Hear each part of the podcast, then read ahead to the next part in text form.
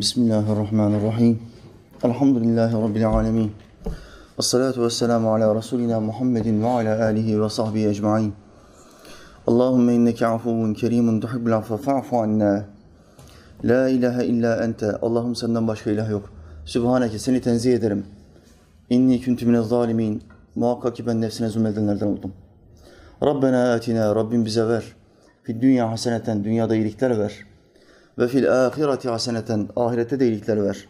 Ve kına azaben nar. Bizi ateşin azabından koru. Rabbena ufirli. Rabbim beni affet. Ve li valideyye. Anamı babamı affet. Ve lil müminine. Bütün müminleri affet. Yevme yekumul hisab. O dehşetli hesap gününde. Rabbi e'udu bike min hemedati şeyatin. Rabbim şeytanların dürtmelerinden sana sığınırım. Ve e'udu bike rabbe yahdurun. Ve onların yanımda hazır bulunmalarından da sana sığınırım. Rabbi şrahli. Allah'ım şu göğsüme genişlik ver. Ve yessirli emri. işimi bana kolaylaştır. Ve ahlul ugdeten min lisani. Şu lisanımdaki düğümü çöz Allah'ım. Yefkahu kavli. Ki insanlar cümlelerimi kolayca anlayabilsin. Amin ya mu'in bi hurmeti Taha ve Yasin. Yerleri ve gökleri aletsiz yaratan Allah'ımıza yarattıklarının nefesleri adedince hamdü senalar olsun. O Allah ki Adem'in Allah'ı, Şiit'in, İdris'in, Nuh'un Allah'ı, Hud'un ve Salih'in Allah'ı, İbrahim'in, Lut'un, İsmail'in Allah'ı, İshak'ın, Yakub'un, Yusuf'un Allah'ı, Eyyub'un Allah'ı, Şuayb'ın, Musa'nın ve Harun'un Allah'ı, Davud'un, Süleyman'ın, İlyas'ın ve Elyasar'ın Allah'ı, Yunus'un, Zekeriya'nın, Yahya'nın ve İsa'nın Allah'ı ve adı dört kitapta ölmüş olan Efendimiz Ahmet'in Allah'ı sallallahu aleyhi ve sellem. Allah'ın İslam'a hizmet etmiş olan bütün peygamberlerine selam olsun. Mevla Teala Hazretleri cennette bizi buluştursun.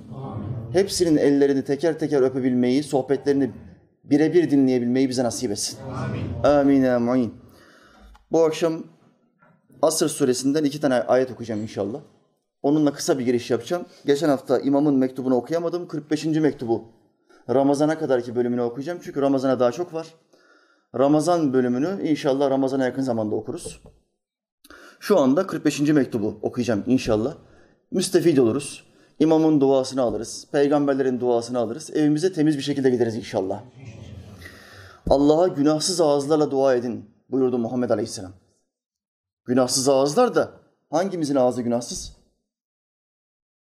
Gıybet var, küfür var, yalan var, gözler kirde, eller kirde. İbadetler sekteli. Bazen oluyor, bazen olmuyor. İstikamet sahibi mümin sayısı çok az. Günahsız ağızla nasıl dua edeceğiz? Sahabi bu soruyu Efendimiz Aleyhisselam'a sorduğunda Resulullah cevap verdi. Dedi ki, sizin bir kardeşinize yaptığınız duanız günahsız ağızla yapılmış demektir.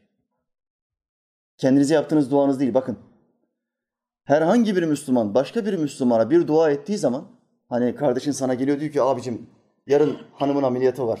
Doğum yapacak. Bana dua eder misin? Bir namazından sonra bana dua et. Bak bu dua var ya basit almayın. Günahsız ağızla yapıyor demektir. Çünkü hiçbir alacağı yok, hiçbir menfaati yok.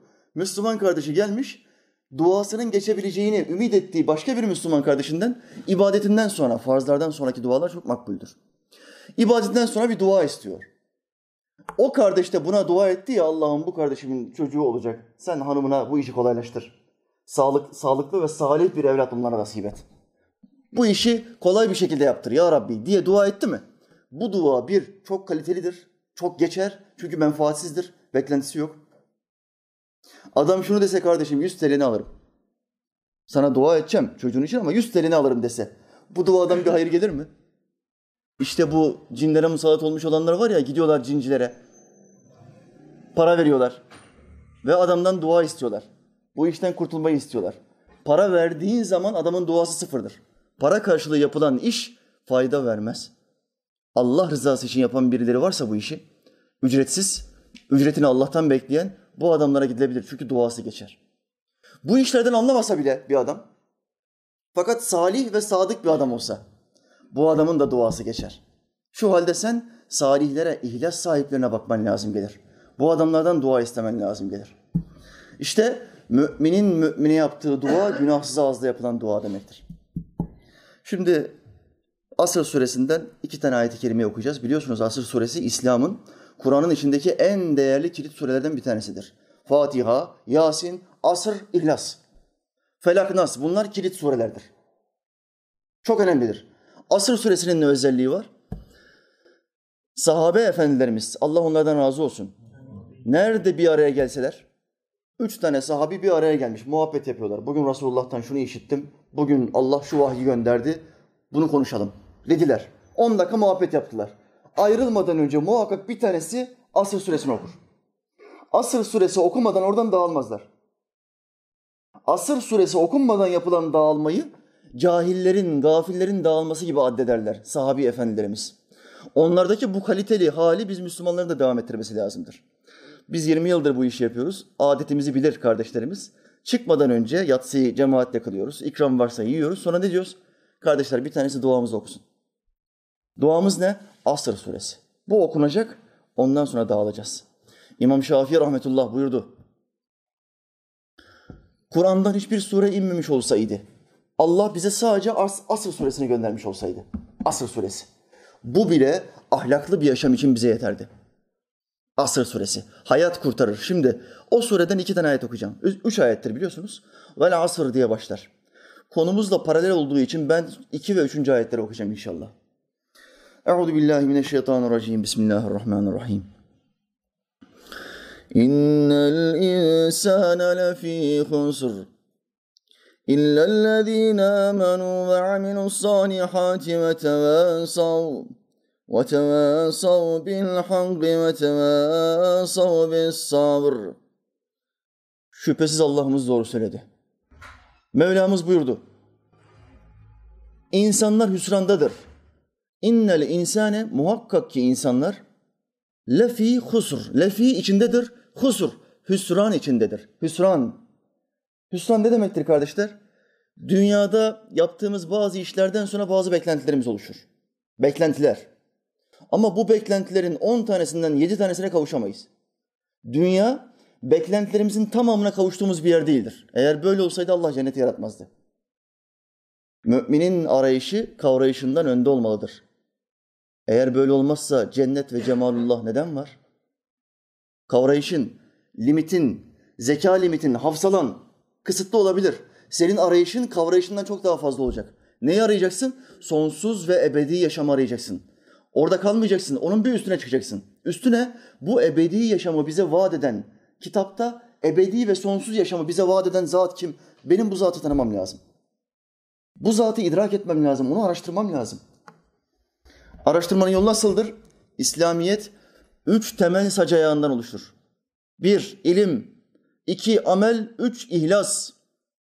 İlim okuyarak öğrenilir, dinleyerek öğrenilir. Bakın şu anda ilmin öğrenilmesi yöntemlerinden bir tanesini yerine getirmek için buraya geldiniz.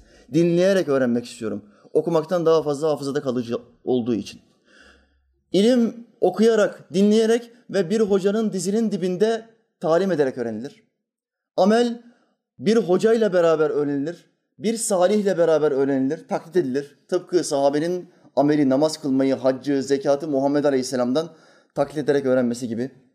Bir de ne vardı üçüncü sacaya? İhlas. İhlassa okumayla öğrenilmez. Neyle? İhlas için tasavvuf lazımdır. Birebir, hakikaten samimi bir imana erişmiş olduğunu hüsnü zannettiğin kişilerden birebir görüntülü olarak istifade edeceksin. Bu adam nasıl namaz kılıyor? Bu adam neden çok zikrediyor? Bu adam neden çok Kur'an okuyor? Bu adam tefsir, hadis, fıkıh ilimlerinde neden bu kadar kendini veriyor? Zamanının çoğunu neden ahiret ilimlerine veriyor? Neden zamanının çoğunu Müslümanların sıkıntılarını gidermeye adamış? Neden böyle yapmış? Halbuki genç bir adam. Zamanın çoğunu nefsin keyiflerini tatmin etmek için de ayırabilirdi ama böyle yapmıyor. Bu adamdan benim bir şeyler öğrenmem lazım. Buna ihlas denir. İhlaslı bir adamın sözü, ihlassız bir adamın sözünden çok daha fazla tesirlidir. İşte Allah Teala Hazretleri Asr suresinin ikinci ayetinde buyuruyor ki bütün insanlar bazı beklentiler içindedir. 7 milyardan fazla insan var dünyada ve hepsinin bazı beklentileri var. Sabahleyin işe giderken yüzlerce hayalle giden bir sürü insan vardır etrafınızda. Yüzlerce hayal. Dört yıldır uğraşıyorum o BMW'yi alamadım ama bu sene alacağım. Alacağım o arabayı be. Bineceğim o arabaya. 10 sene geçiyor hala o arabayı alamıyor. O taksitti, bu faturaydı, şu vergiydi bilmem ne. denkleştiremiyor, yapamıyor, alamıyor. En sonunda bir arkadaşı aklına giriyor, bankadan gidiyor, faizli kredi çekiyor. 150 bin TL'lik bir arabaya binmek için ikinci el. 150 bin TL'lik bir arabaya binecek. Mahalleye girdiği anda kolu dışarıda olacak ve arkadaşlarına hava atacak siyahi gözlüklerle. Ne haber lan? Bankadan faiz işliyor. Sonra ne oluyor? 6 ay sonra ödemeleri yapamadığı için, faiz üstüne faiz bindiği için, başka bankadan aldığı faiz parasını buraya aktarma yaptığı için, Ali Cengiz oyunu, bul karayı al parayı yaptığı için arabasını elinden alıyorlar. Orada kalmıyor. Faiz durmuyor ki. Bir vampir bir adamdan kan emmeye başladığı zaman kanını beğenirse, vampir filmlerinden bile alıntı yapıyorum bakın. Kanını beğenirse o adamı bırakmaz. Devamlı emmek ister. Bankalar da bunun gibidir. Bankalar faturalarını, kredi kartı harcama harcamalarından sonra gelen faturaları zamanında ödeyen ve faiz vermeyen müşteriyi sevmezler. Bankaların sevdiği müşteriler nasıldır? Faiz ödemesi yapacak. Bizi zengin eden faiz ödemesi yapanlar. Kanını emmelerine izin verdiğimiz, emmemize izin veren kişiler. Bankacılar bir nevi sivrisinekler gibidir. Kan emerler. Sen ne yapacaksın? Bunlara tevessül etmeyeceksin. Allah verirse ben en kaliteli arabaya binerim. Abdülkadir Geylani Hazretleri'nin devesi Bağdat'ta bulunmayan bir deveydi. En güzeline biniyor. Abdülkadir Geylani Hazretleri'nin elbiseleri bulunduğu beldede kimsede bulunmayan elbiselerdi. Keza İmam-ı Azam, Allah onlardan razı olsun. Bunlar en güzele biniyorlar, en güzel evde oturuyorlar, en güzel elbiseleri giyiyorlar.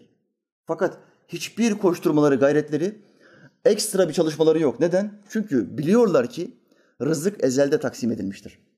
Ben ne kadar çok koşturursam koşturayım, Allah'ın bana taksim ettiğinden fazlasını alamam. Bu kesindir. Er rızgu alallah, rızık Allah'tadır. Şu halde ben niye kendimi yıpratayım ki namazımdan keseceğim, ilimden keseceğim, sohbetten keseceğim, zikirden keseceğim. Hacdan, umreden keseceğim, para biriktireceğim de sıfır arabaya bineceğim. 200 bin TL'lik arabaya bineceğim. Neden, neden bunu yapayım ki? Ahiretimi neden tehlikeye atayım? Ama şeytan kalıcı, e, geçici olanı kalıcı olanın önünde gösteriyor. Bu daha kıymetli diyor. Öbür tarafta kalıcı olan var. Gitmeyecek, elinden gitme ihtimali yok. Ama o 150 bin TL verdiğin arabayı 6 ay sonra elinden alabiliyorlar. Bir deprem oluyor, ev arabanın üstüne yıkılabiliyor. Bu dünyada her şeyi gördük kardeşler. Her şey olabilir. Neyin sahibi olursan ol, o elinden gidebilir. Allah bundan dolayı diyor ki, lefi husur, hüsran içindedir. Hep bir beklenti içinde. 10 tane şey için çalışıyor. iki tanesini ben ona veriyorum. Sekiz tanesini vermiyorum. O üzü, üzülüyor. Halbuki benim ona sekiz tanesini vermememin sebebi elinden gitmeyecek olan nimetlere tevessül etmesidir. Onları istemesidir. O nimetler de burada değil, ahirettedir. Sonsuz bir yaşam, ebedi bir yaşam varken hiç hastalanmayacaksın, tuvalete bile gitmeyeceksin.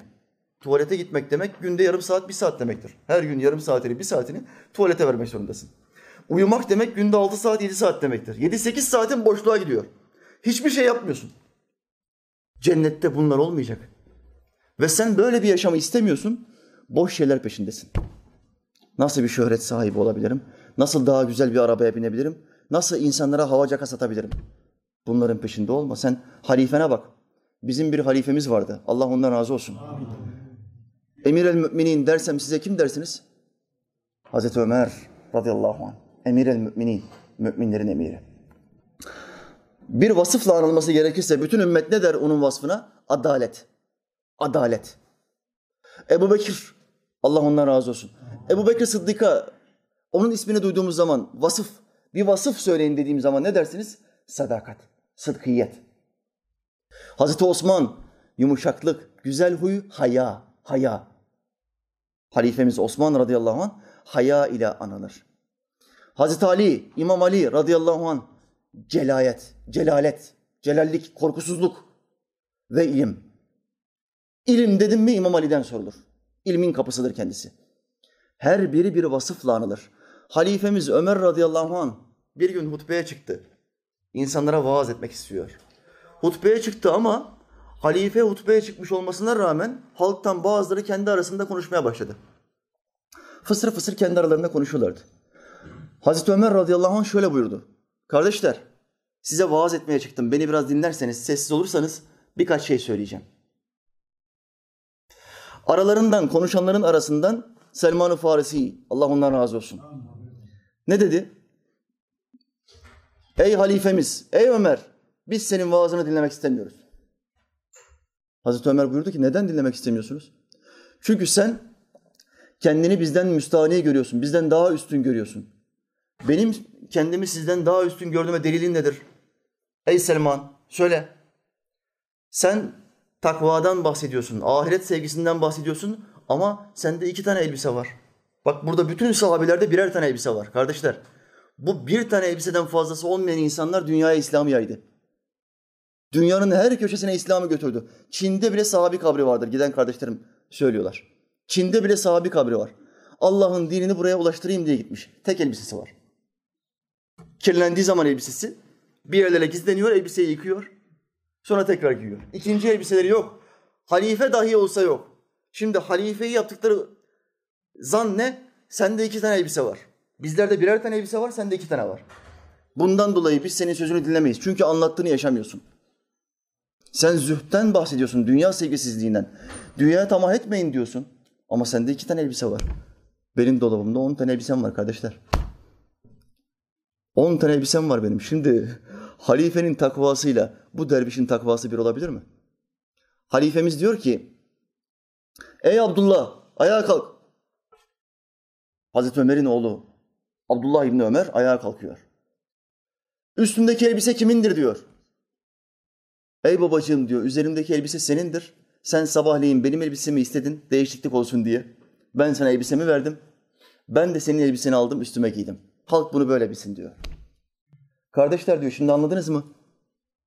Sizin bir tane elbiseniz var, benim de bir tane elbisem var. Halbuki halifemiz, halife olmadan önce zengin, tüccar. Mekke'nin en zenginlerinden bir tanesi.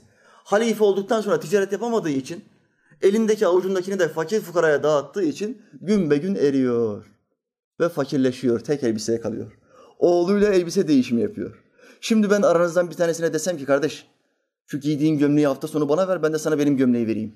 Ne dersiniz bana? Hoca kafayı yemiş. Hoca şaşırmış. Bu anormal bir şey. Gömlek iste vereyim ama neden gömlek değişimi ya? Neden bu? Bunu yaptılar. Bizim liderlerimiz, öğretmenlerimiz, öncülerimiz bunu yaptılar. Kimse onları aşağılamadı. Kur'an onlar hakkında Allah onlardan razıdır buyurdu. Radıyallahu anhum ve radu anh. Onlar da Allah'tan razıdır. Bak Allah senin hakkında benim hakkımda böyle bir ayet indirmedi. O tek elbisesi olan adamlar var ya Allah cennette buluşmayı nasip etsin bize. Amin. İşte onlar hakkında ayet indirdi. Allah onlardan razıdır. Altlarından ırmaklar akan cennetleri Allah, Allah onlara vermiştir. Vermiştir. Gidecek daha görecek ama Allah önceden verdiğini söylüyor. Neden? Çünkü fedakarlık yaptılar. Senin kıratın, kaliten yaptığın fedakarlıkla orantılıdır. İşte Asr suresinde Allah Teala lefi husur derken bize bunları söylüyor. Hüsrandasın. Neyin peşinde olursan ol bu dünyada hüsrana varacaksın. Çünkü eninde sonunda son nefesini vereceksin. Öleceksin. En genç insan olsan bile, en kuvvetli sportif bir adam olsan bile takla atarken boynunu kıracaksın. 25 yaşında kariyerinin zirvesindeyken öleceksin ve hesaba geleceksin. Madem böyle hüsrana gelme, hüsrana uğramayacağın bir yer için buradan biraz daha fazla çalış. Bak gün içinde 10 saat çalışıyorsun geçici olan yaşam için. 10 saatini bu dünyaya veriyorsun. Allah ise senden her gün bir saat istiyor. 10 saat dünya için 10 tane patronun ağzının kokusunu çekiyorsun. Dünya için 10 saat çalışıyorsun. Allah için sana ebedi yaşamı, sınırsız olan yeri veren Allah için bir saat bile çalışmıyorsun. Namazını kılmıyorsun.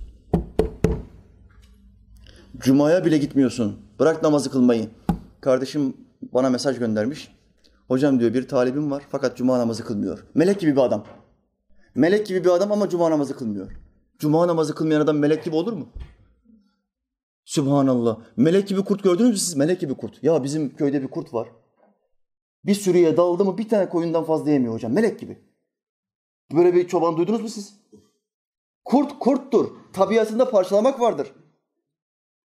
Cuma namazı kılmayan bir adam da yüzü melek gibi olsa da Allah'a savaş açmış demektir. Üç cuma üst üste mazeretsiz, mazeretsiz, üç cuma üst üste gitmeyenin kalbini Allah mühürlemiştir buyuruyor Efendimiz Aleyhisselam. Başka bir hadisinde Resulullah buyurdu. Ya iki yakası bir araya gelmesin. Bu ise bedduadır. Allah'ın peygamberinin yaptığı bir bedduadır. Cuma namazını kılmayanların iki yakası bir araya gelmesin. Ne demek iki yakası bir araya gelmesin? Dünyada ne iş tutuyorsa tutsun, olmasın. O iş olmasın, o işten hayır görmesin. Etrafınızda bir sürü böyle adam var. Hangi işi elime atsam kuruyor hocam. Cuma namazı kılıyor musun? Yok. Cuma müminlerin toplanma yeridir. Bizim bizim içtima alanımızdır Cuma günü. Bütün müminler ne olursa olsun camiye gideceğiz. Hastalığın yoksa, esaretin yoksa bu camiye gitmek zorundasın. İnnel insane lefi husur. Muhakkak ki insan hüsrandadır. Bismillahirrahmanirrahim.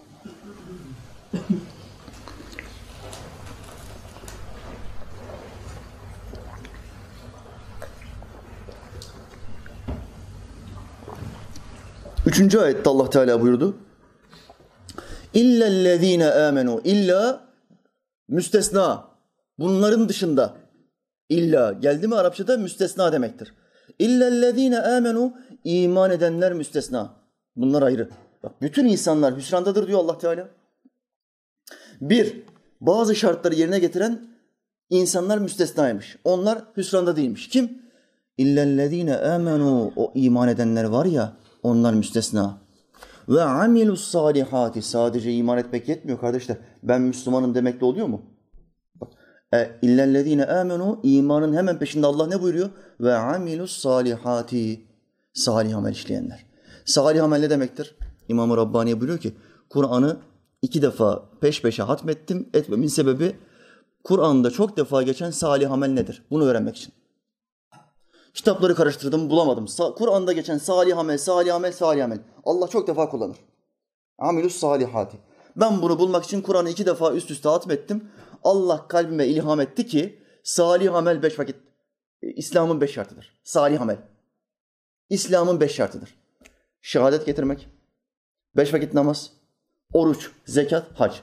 Bu beş şartı yerine getiren salih amel işleyenler ayetini yerine getirmiş oluyor ve hüsrandan kurtulmuş oluyor. Hüsrana uğramayacak bu adam. Ve amilus salihati devam ediyor. Ve tevasav bil hakkı. Birbirlerine hakkı tavsiye edenler.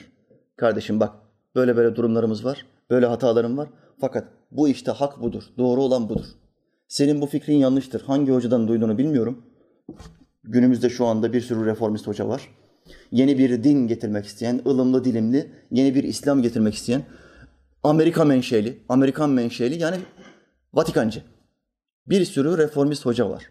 Hangisinden etkilendiğini bilmiyorum. Araştıracak da değilim. Ama sana hakkı tavsiye etmek zorundayım. Kur'an emrediyor.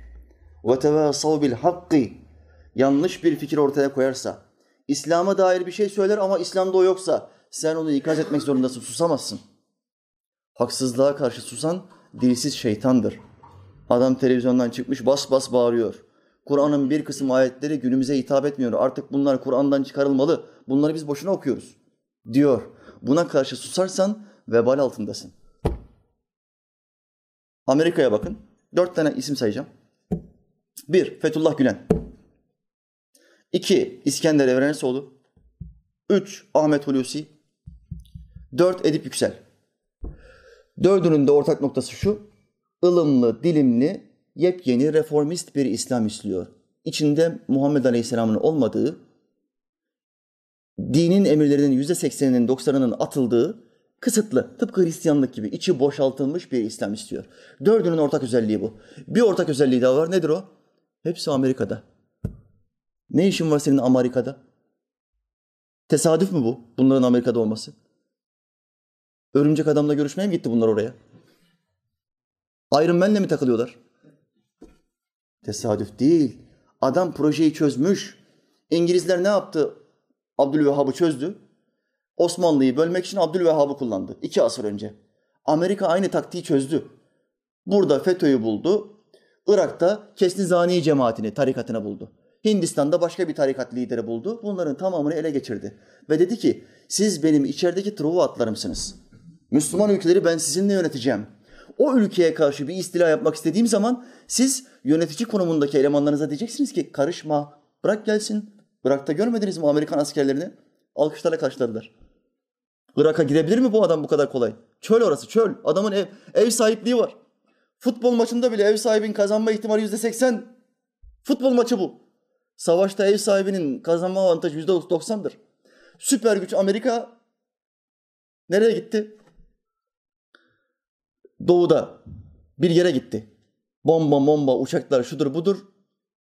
Hiçbir şey yapamadı. Cehenneme girdi. Cehennemde Amerika'yı bitirdiler.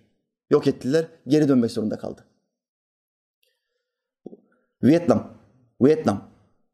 Mahvoldular, rezil oldular. O kadar süper güçlü. Hiçbir şey yapamadı. Çünkü ev sahibi avantajı var. Her tarafı biliyor adam. Sen istediğin kadar araştır.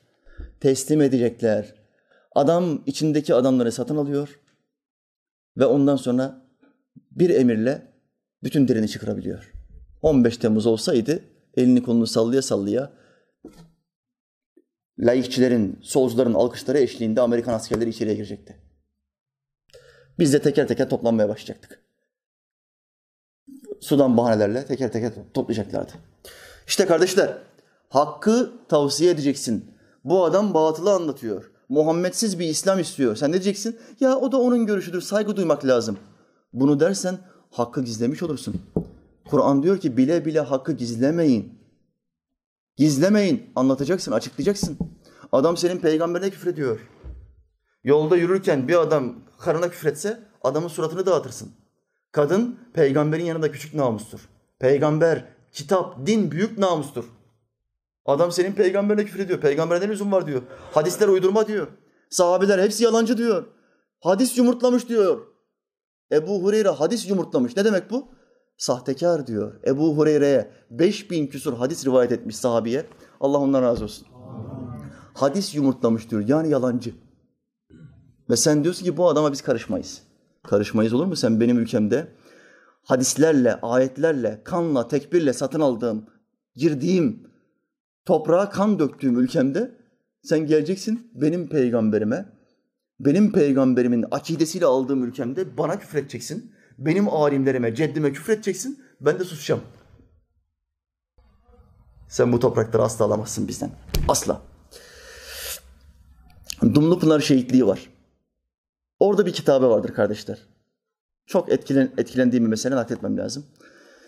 Kitabede bir adamdan bahseder. 10 sene önce köyünden çıkmış, Balkan Harbi'ne katılmış bir Osmanlı askeri. 10 yıl sonra 7 yaşında köyünde bıraktığı oğlu cepheye geliyor. Kısmete cephede babasıyla beraber buluşuyorlar. 10 sene boyunca askerlik yapmış, çarpışıyor. Canını, kanını vatana vermiş bir adam. 10 yıl sonra oğlu geliyor yanına, 17 yaşında. Oğluyla bir hasret gidiyor, görüşüyor, öpüşüyor. Anan nasıl, şu nasıl, bu nasıl, muhabbet 3 saat, 4 saat. Sabahleyin taarruza geçiyorlar. Taarruzda baba da ölüyor, oğlu da ölüyor. İkisi de şehit oluyor. Balkan Savaşı'nda. Kanla aldık biz bu toprakları, kanla. Siz bizden toprak almak istiyorsanız masa başı oyunlarıyla böyle içimizdeki hainleri, zayıf karakterleri satın alarak değil, kanımızı dökmek zorundasınız. Bizim kanımızı dökmeden bir karış toprak alamazsınız. Çünkü biz Osmanlı çocuğuyuz. Paranızla bizi satın alamazsınız. Müminin akidesi budur. Bu kafadaki bir adamı asla satın, satın alamazlar. İllellezine amenu iman edenler müstesna ve amilus salihati salih amel işleyenler müstesna. Onlar iman edip durmaz. Ben Müslümanım deyip kotarmaz, kaçmaz. Ben hem Müslümanım hem şuyum. Ben, mes ben hem Müslümanım hem komünistim demez o. Ben Müslümanım, Allah'ın kitabının beni yönetmesini istiyorum der. Ben hem Müslümanım hem beni Fransız yönetsin istiyorum demez o. Hem Müslümanım hem layıkım olmaz. Ben hem Müslümanım hem de yanılmayan kitabın beni yönetmesini istiyorum. Yanılmayan kitap. 14 asır önce insanın anne karnındaki diriliş safhasına, yaratılış safhasına bize anlatan ilimde bir kitap. Bu kitap beni yönetsin istiyorum. 14 asır önce kimsenin göremeyeceği güneş ay döngüsünü, gezegenlerin döngüsünü, bir nizam üzere kurulduğunu bize anlatabilen tek kitabın beni öğretmesini istiyorum. Hiçbir ilmin yanına bile yaklaşamadığı kitabın beni öğretmesini istiyorum. İnsanların yaptığı yamalı sistemlerin değil, Allah'ın şeriatının beni öğretmesini istiyorum. Ben bunu istiyorum. Mümin bunu söylemek zorunda. Bir komünist çıkıyor diyor ki beni Marx yönetsin. Ben o adamın yanılmayan bir akla sahip olduğunu düşünüyorum. Adam özgürce diyor ki beni Marx yönetsin diyor. Bir ateist diyor ki ben maymundan geldim. Ben dedemin maymun olduğunu düşünüyorum. Bu da benim inancım. Bunlar inançlarını söyleyebiliyor ama ben bir Müslüman olarak yanılmayan kitabın yönetici olması gerektiğini söyleyemiyorum. Bu nasıl bir çelişkidir? Ve işin en garip noktası bu toprakları komünist ve ateistin dedesi almadı. Benim tekbirlerle, sarıklarla ve sakallarla içeriye giren dedelerim aldı. Muhammed Alparslan neydi? Sarıkla, sakalla, cübbeyle girdi Anadolu'ya. Fatih Sultan Mehmet nasıl girdi İstanbul'a? Sarıkla, sakalla, cübbeyle, şeyhle. Şeyhle. Şeyh kim? Akşemseddin Hazretleri. Tarihi vakialar böyle ortamızdayken, gözümüzün önündeyken, ortadayken nasıl bunları yok sayıp da 70-80 yıla mahkum etmeye çalışabilirsin ki beni? Benim ruhumu nasıl darlandırabilirsin? Benim tarihim 3000 yıllıktır. Son bin yılında biz Müslüman, Türk milleti bin yıllık Müslüman bir millettir. Ve Müslüman olduktan sonra da dünyadaki bütün Müslümanların tabi olduğu bir millet ola gelmiştir. Allahü Teala inşallah kıyamete kadar bu liderlik vasfını sürdürmeyi bu milletin çocuklarına nasip etsin. Amin. Amin mu'in.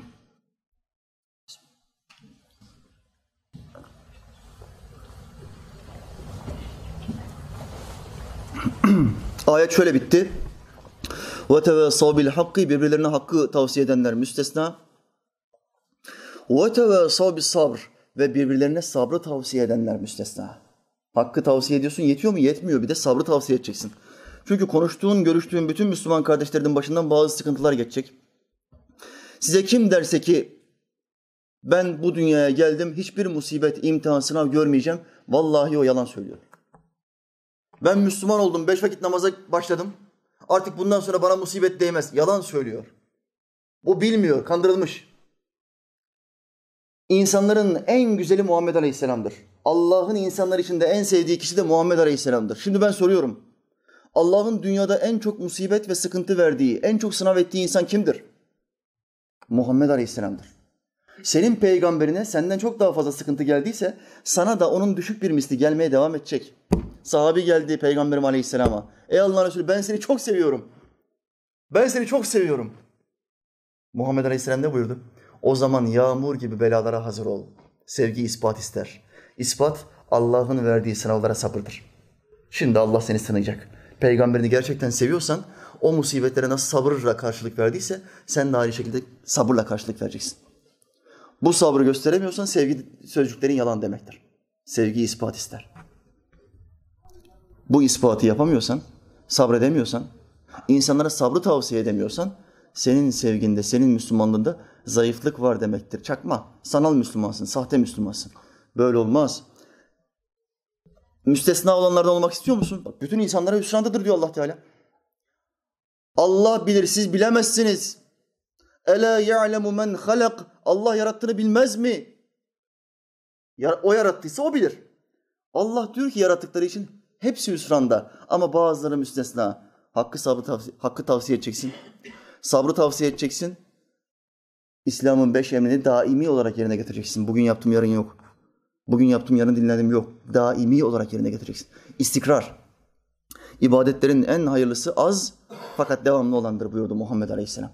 Bu istikrarı gösterdiğin zaman Allah'ın yardımı akın akın sana gelecektir. Muhammed Aleyhisselam buyurdu. Şimdi insanlara hakkı ve sabrı tavsiye ediyorsun ya. Bak şimdi Allah'ın Peygamber Aleyhisselam'ın ikazına bak. Alimler dışında insanların hepsi ölü gibidir. İnsanların tamamı ölü gibidir alimlerin dışında. İlmiyle amel eden alimlerin dışında bütün alimler ölü gibidir. Bak az önceki cümlesinde alimlerin dışında insanların tamamı ölü gibidir diyordu. Şimdi ise ilmiyle amel eden alimlerin dışında bütün alimler ölü gibidir. Alimler ikiye ayrılıyor. İlmiyle amel edenler, amel etmeyenler. İlim öğreniyor, ilim tahsil ediyor sadece dünyevi rütbeler kazanmak için, dünyevi menfaatler kazanmak için. İnsanlara karşı klas, kariyerli bir adam gibi görünmek, hürmetlerini almak, onlardan dünyevi menfaat elde edebilmek için. Baktığı zaman insanlar bana başka bir şey görsünler. Giyimimle, kuşamımla, hareketlerimle. Bir yere gittiğim zaman ilmime saygı göstersinler, beni en baş köşeye oturtursunlar. Buna riyaset sevgisi denir. Baş olma sevgisi. Kalpten en son çıkan pisliklerden, kirlerden bir tanesidir. Sen bir insanı değerlendireceğin zaman onun dış görünümüne bakma. Onun dünyadaki mertebesine, rütbesine bakma. Şu hikayeyi benden iyi dinle. Mevlana Celaleddin Mesnevi'de anlatıyor. Adamın bir tanesi ziraatçı. Bir eşeği var. Bir çuvala unların tamamını dolduruyor. Bir tane daha çuval açıyor ve oraya da taş koyuyor. Unlar ve taşlar. iki tane çuval. Eşeğin sırtına çuvalı dengeli bir şekilde koyuyor. Filozofun bir tanesi de adamın yanından geçiyor. Geçerken bir bakıyor ve şöyle diyor kardeşim. Hadi buğdayları anladık da bu taşlar nedir burada? Senin köyünde taş yok mu da bu hayvana boşu boşuna burada taş taşıtıyorsun? Kul hakkı denen bir şey var sen bilmez misin diyor. Ya diyor efendi sen nereden çıktın ya? Sen anlamıyor musun? Senin kafan çalışmıyor mu diyor. Burada buğdaylar var. Ben şimdi buraya buğdayların tam karşısına aynı ağırlıkta bir yük yüklemezsem hayvan sağ tarafa çeker. Denge olsun diye ben taşları bu çuvala koydum diyor. Felsefeci daha fazla şaşırıyor. Kardeşim diyor senin kafan çalışmıyor asıl? Sen diyor bu taşların hepsini at. Buğdayın yarısını al. Bu çuvala dök. Hayvana da eziyet verme. Buğdayı ikiye bölmüş olursun hem de hayvan dengede gider diyor. Adam duruyor diyor ki ya kardeşim sen diyor nasıl bir zeka var sende Sübhanallah diyor ya. Ben bunu düşünemedim diyor. Sen diyor Allah aşkına söyle bana devlet kademesinde bir yönetici falan mısın diyor. Sende bu zeka varken muhakkak sen devlet yönetiyorsundur diyor. Hayır diyor ben sıradan basit bir adamım. Hiçbir yöneticiliğim yoktur diyor. E peki diyor senin tarlaların, bağın, bahçen falan mı var? Çok zengin bir ziraatçı mısın diyor. Hayır. Hiçbir şeyim yoktur diyor. Allah Allah. Elbisesine falan bakıyor adamın yırtık pırtık. Yoldan gelen bir adam.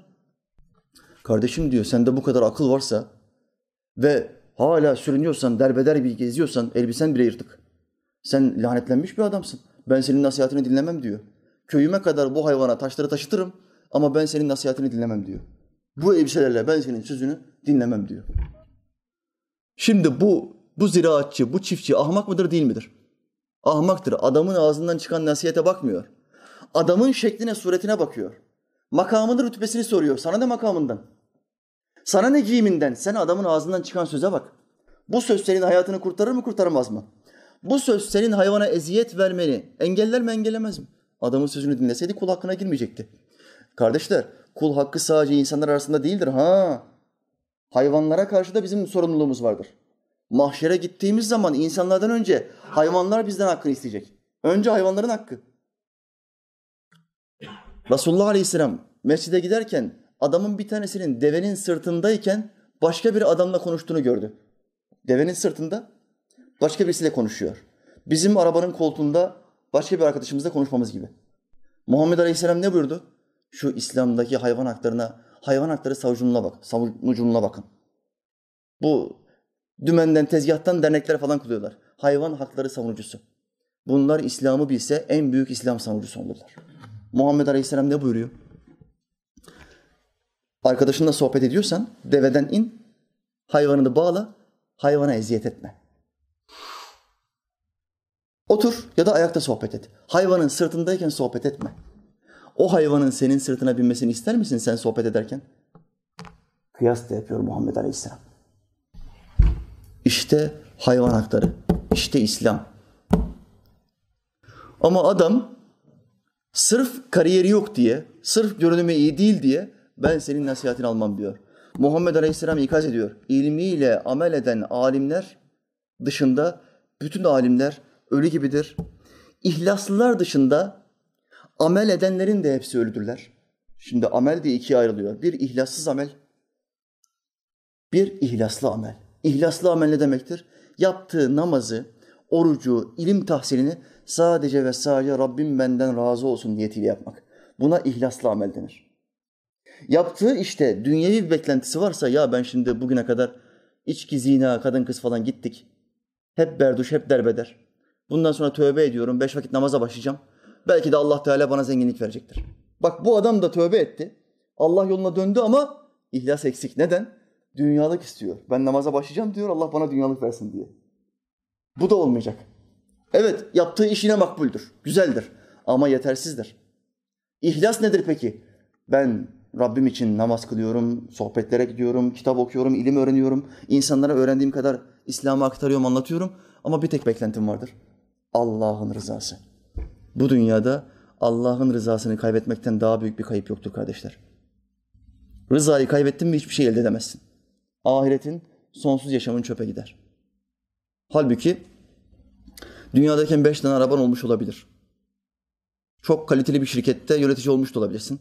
Ama neticede öleceksin. Şu halde Allah'ın rızasını kaybetmemek en büyük nimettir. İman nimetleri, iman nimeti şükretmemiz gereken nimetlerden bir tanesi. Ölmeden önce muhakkak şehadet getirmeyi Allah Teala bize nasip etsin. Amin. Amin. İhlas, ihlaslılar dışında amel edenlerin de hepsi ölüdürler. İhlas sahipleri de büyük bir tehlike içindedir buyurdu Muhammed Aleyhisselam. Sen şimdi ihlaslısın ama bu bir haldir. Sen de tehlike içindesin. Bugün ihlasla ibadet yapıyorsun, yarın değişebilirsin. Yarın ihlasını kaybedebilirsin. Niyet, niyetinde kaymalar olabilir. Belamı Bağura'yı hatırlayın. Niyeti böyle miydi? Duası geçen ismi azamı bilen bir alim. Ama sonra sırf dünyevi menfaatleri kaybetmeyeyim, kadının, hanımımın gönlünü yapayım, sultanımın gönlünü yapayım diye Musa Aleyhisselam'a beddua etti. Allah'ın peygamberine beddua edersen Allah seni daha dünyadayken ahirete bırakmaz. Daha dünyadayken helak eder. Bu kısa girizgahtan sonra müsaade ederseniz mektuba geçmek istiyorum.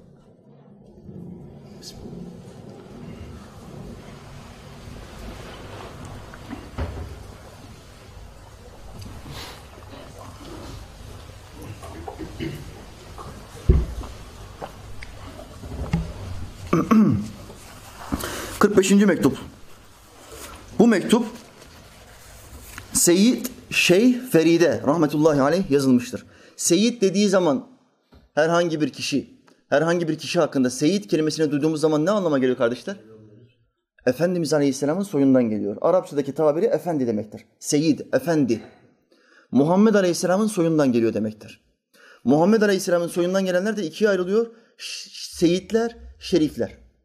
Seyitler Hazreti Hüseyin Efendimizin soyundan, şerifler Hazreti Hasan Efendimizin soyundan. Biliyorsunuz Peygamberimiz Aleyhisselam'ın soyu erkek tarafından değil, kız tarafı olan Fatıma ve damadı Ali tarafından gelmiştir. Allah onlardan razı olsun. Seyitler ve şerifler. Şimdi imam bu mektubu kime yazmış? Seyit Şeyh Feride yazdım diyor.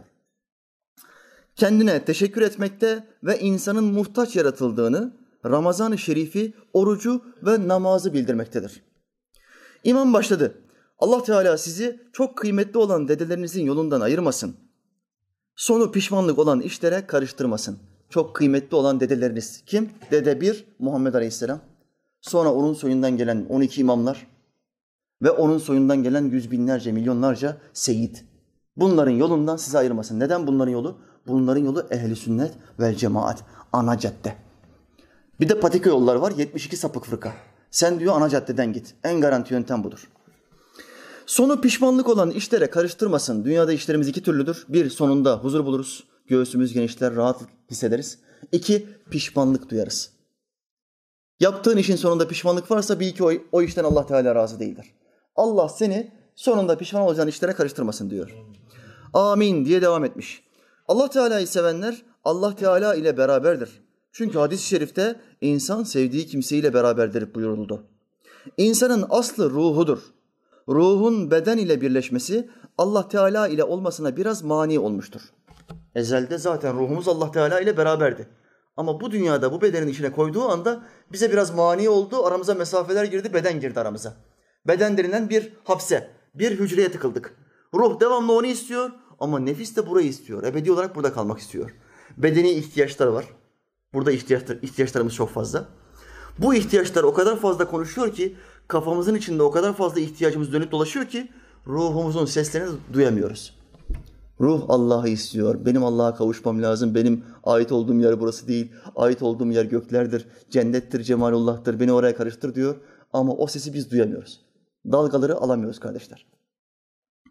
Bedenden ayrılıp bu karanlık yerden kurtulunca Rabbi ile beraber ona yakin olur. Bunun için ölüm sevgiliyi sevgiliye kavuşturan bir köprüdür buyuruldu.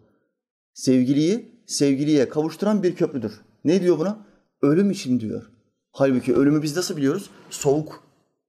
Karanlık. Ölüm dedim mi aklına karanlık ve soğuk gelir. Çünkü kabir karanlıktır ve soğuktur.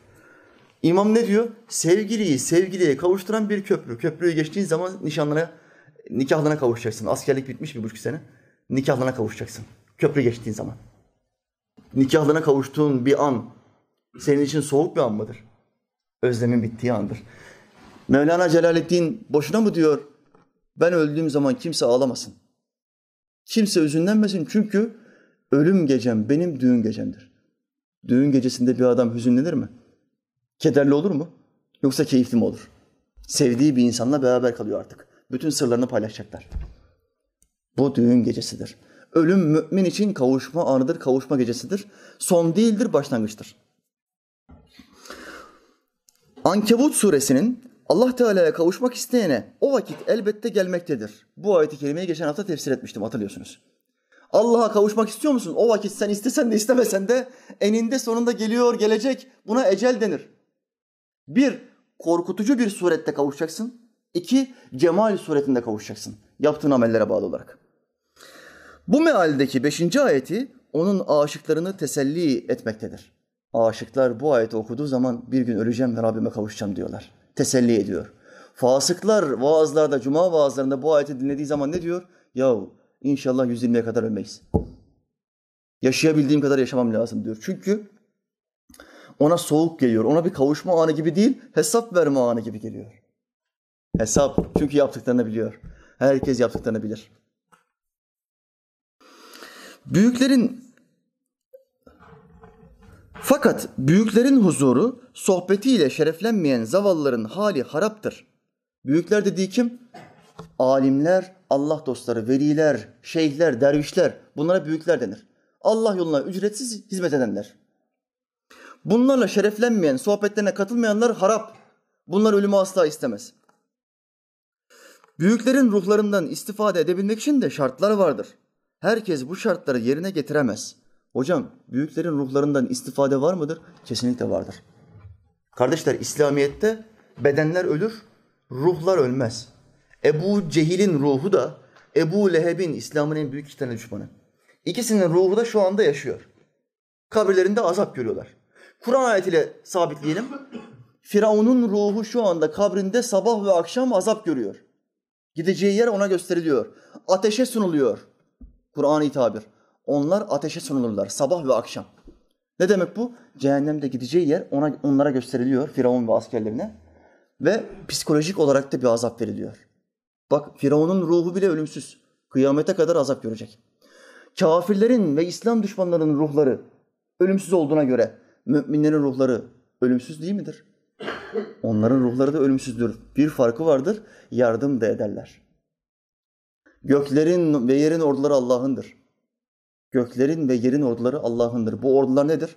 Melekler, cinler, ruhlar. Bunlar Allah'ın ordularıdır. Herhangi bir kavim Allah'ın istediği şekilde yaşarsa ve Allah'tan gereği bir yardım dilerse Allah bütün ordularını bu kavmin galip gelmesi için gönderir. Süleyman Aleyhisselam'a bakın. Bir peygamber ve tek bir savaş kaybetmemiş. Cinleri devamlı ordusuna yardıma gönderiyor. Muhammed Aleyhisselam'a bakın. Onlarca savaşa girdi, tek, bir savaş kaybetti. Onun da bir tane nedeni var. Neden? Sistemli davranmadılar. Sahabileri Muhammed Aleyhisselam'ın sistemine uymadı. Peygamberimizin sözünü bir kere dinlemedik, savaş kaybettik.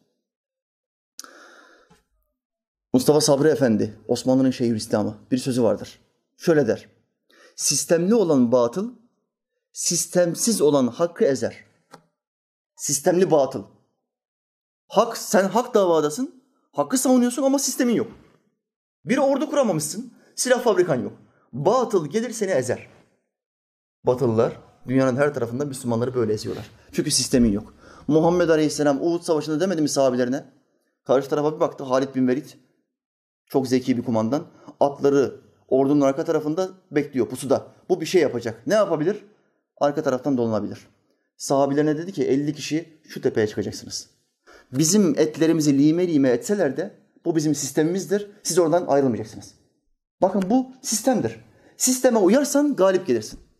Ama 40 tanesi 50 sahabeden 40 tanesi dedi ki biz bu işi bitirdik. Müşrikleri kovalıyoruz hadi ganimete dediler ve tepeyi terk ettiler. Halid bin Velid döndü. O 10 tane kalan okçuyu da öldürdü ve savaşın seyri bir anda değişti. Tek bir emri dinlemedikleri için. Şu İslam'ın güzelliğine bakın ki hiçbir kitapta tepeyi terk eden 40 tane sahabenin ismi yazmaz. Kimler olduğu yazmaz. Örtüyorlar, gizliyorlar. Yanlış yapan sahabeleri gizliyorlar. Bunlar tövbe etti. Tövbe ettiyse konuşmaya gerek yoktur diyorlar. Bu ne kadar güzel bir ne kadar güzel bir ahlak. İşte kardeşler, sistem sistemli olursan, zayıf bile olsan sistemsiz kalabalıkları yenersin. Muhammed Alparslan'a bakın. Dedemiz Muhammed Alparslan. 100-150 bin kişilik bir ordu, 150 bin kişilik Roman Diyojen ordusu, 200 bin diye de tarihi kayıtlarda var. Bizim ordumuzun rakamı 30 bin. 30 bin, 150 bin ya da 200 bin. Mümkün değil. Matematik, matematiğe aykırı. Ama bir sistem yaptı, bir tuzak, bir bir ajitasyon, bir zayıf, kendisini zayıf düşmüş gösterme, kolun burkuldu hareketi, bir tiyatro. Hadi geri çekiliyoruz hareketi. Hemen peşinden bir hilal taktiğiyle savaşı kazandılar.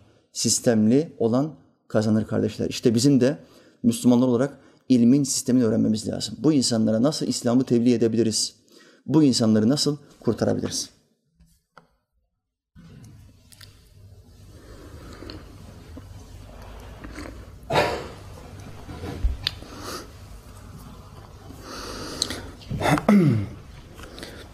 Bütün nimetlerin sahibi olan Allah Teala'ya hamdolsun ki bu korkunç hadise ve başımıza gelen vahşice hücumlar karşısında kimsesi olmayan bu fakirlerin imdadına yine din ve dünyanın efendisinin sallallahu aleyhi ve sellem ehli beyti yetişmektedir.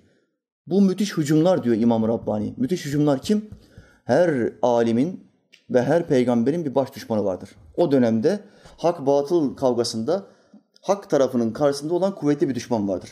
İmam Rabbani'nin düşmanı kimdi? Kimle mücadele ediyordu? Ekber Şah.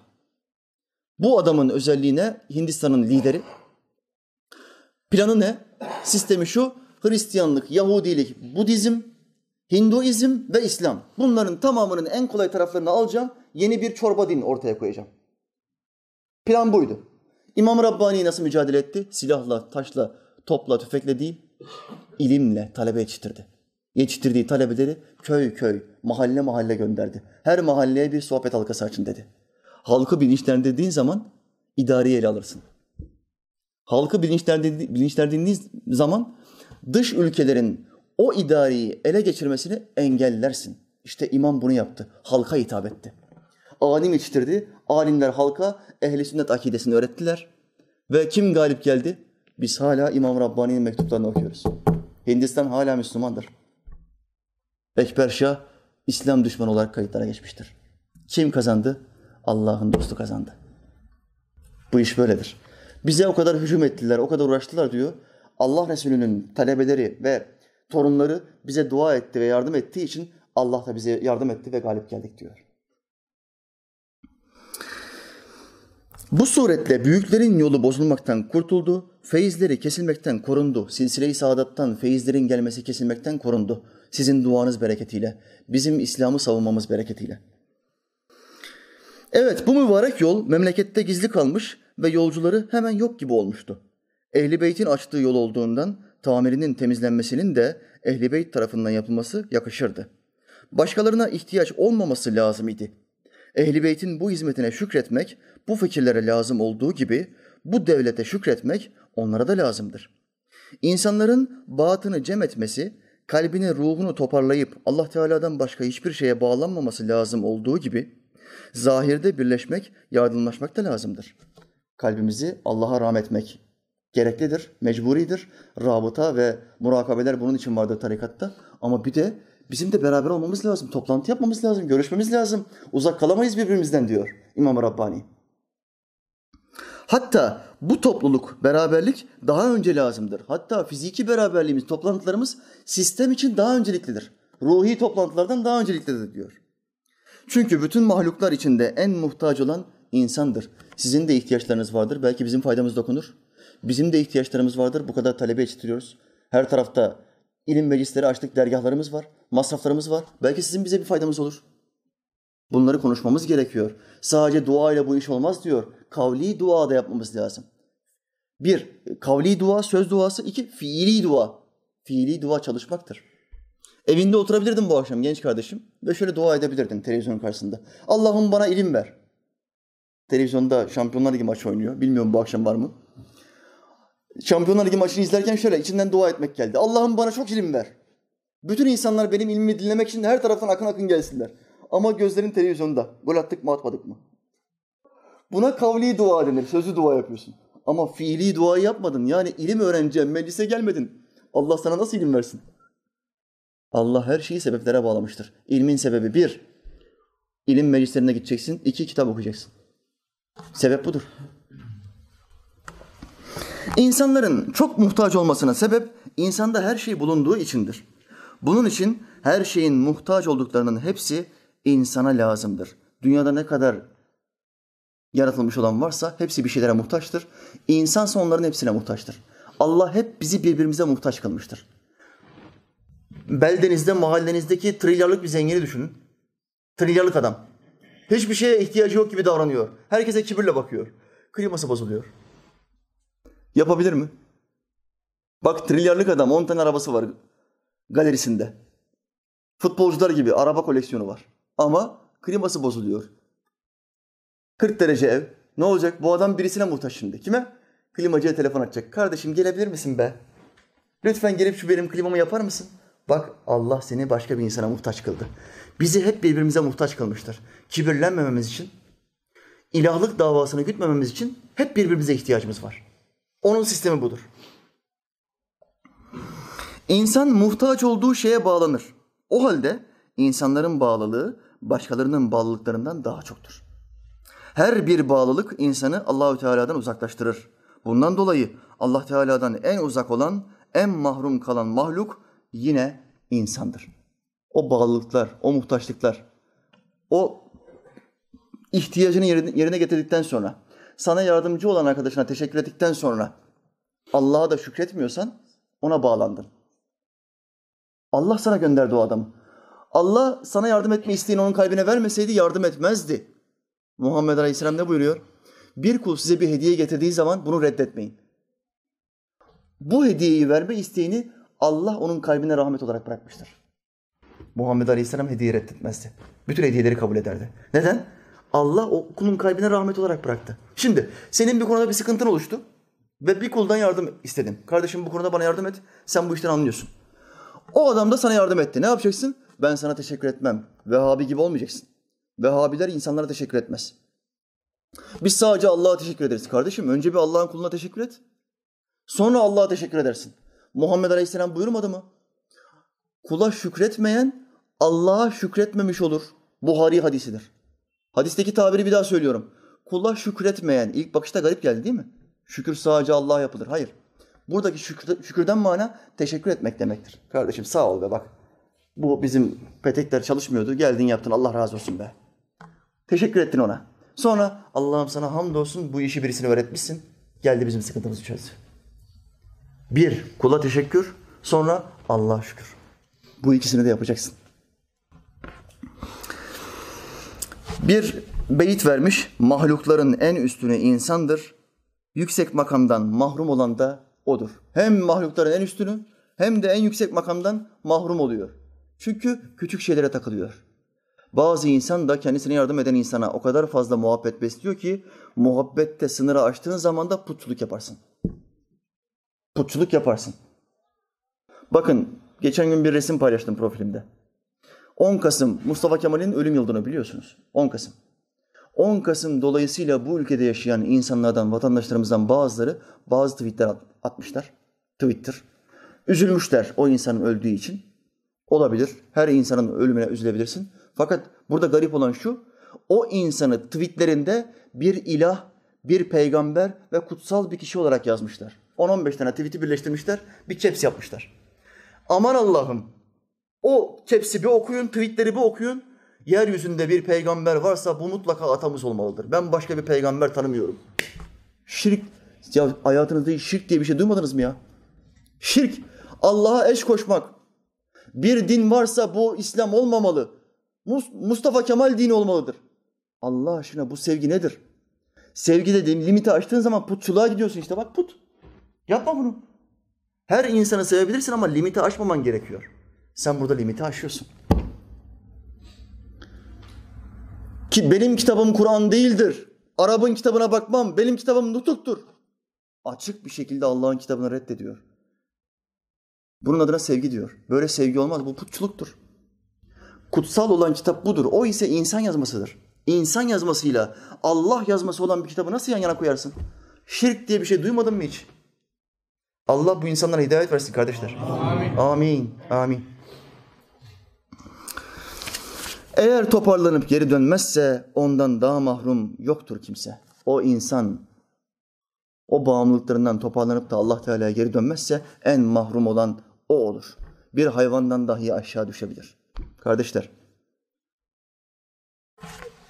melekte akıl var, nefs yok. Hayvanda nefs var, akıl yok. İnsanda hem nefs var hem akıl var.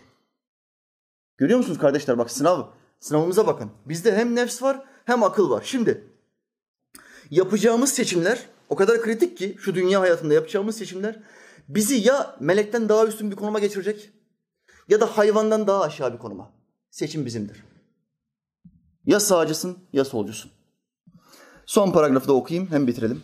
Halbuki insanın her mahluktan daha üstün olmasına sebep de yine her şeyin kendisinde bulunmasıdır. Her şeyi kendine topladığı içindir ki insanın aynası mükemmeldir.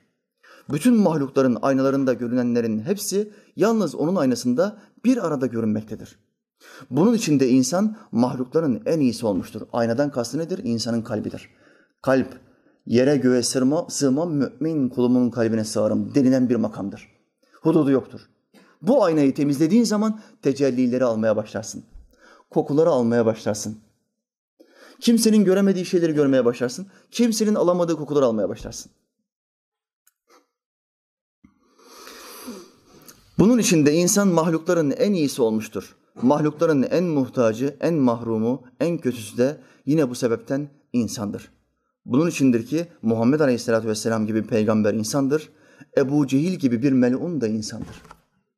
Kardeşler yaptığı kıyasa bakın. Muhammed Aleyhisselam peygamber, bir insan. Ebu Cehil, İslam'ın en büyük düşmanı. Muhammed Aleyhisselam'a küfreden, yüzüne küfreden bir adam. Bu da insan ama melun, lanetlenmiş. Kıyamete kadar bütün müminlerin lanet okuyacağı bir insan. Kötü seçimler yaptı. Muhammed Aleyhisselam'a tabi olanlar da iyi seçimler yaptı. Bu fakirlerin bir araya, bir araya toplanmasına Allah Teala'nın sebep kıldığı büyük nimet şüphe yok ki sizsiniz. Batınların cemiyeti de sizin sayenizdedir. Elbette evlat babası gibi olur müjdesine bakarak bütün ümitler sizdedir. Diyor ve imam mektubunu bitiriyor. Allahü Teala idrak edip anlamayı ve amel etmeyi hepimize nasip etsin. Amin. Kardeşim bir haber okuyacağım. Vaktin var mı? Hocam bir saat oldu. Bir saat olduysa limitim dolmuş demektir. Bakışlar sertleşmeye başladı. Herhalde evden hanımlardan bir saatlik müsaade al, al, al, alabildiğiniz için hanımların öfkesini çekmek istemem üstüme. Bu yüzden inşallah önümüzdeki hafta bu haberi okuyacağım. Salı akşamı yine Şampiyonlar Ligi saatinde Burada vaazımızı vereceğiz.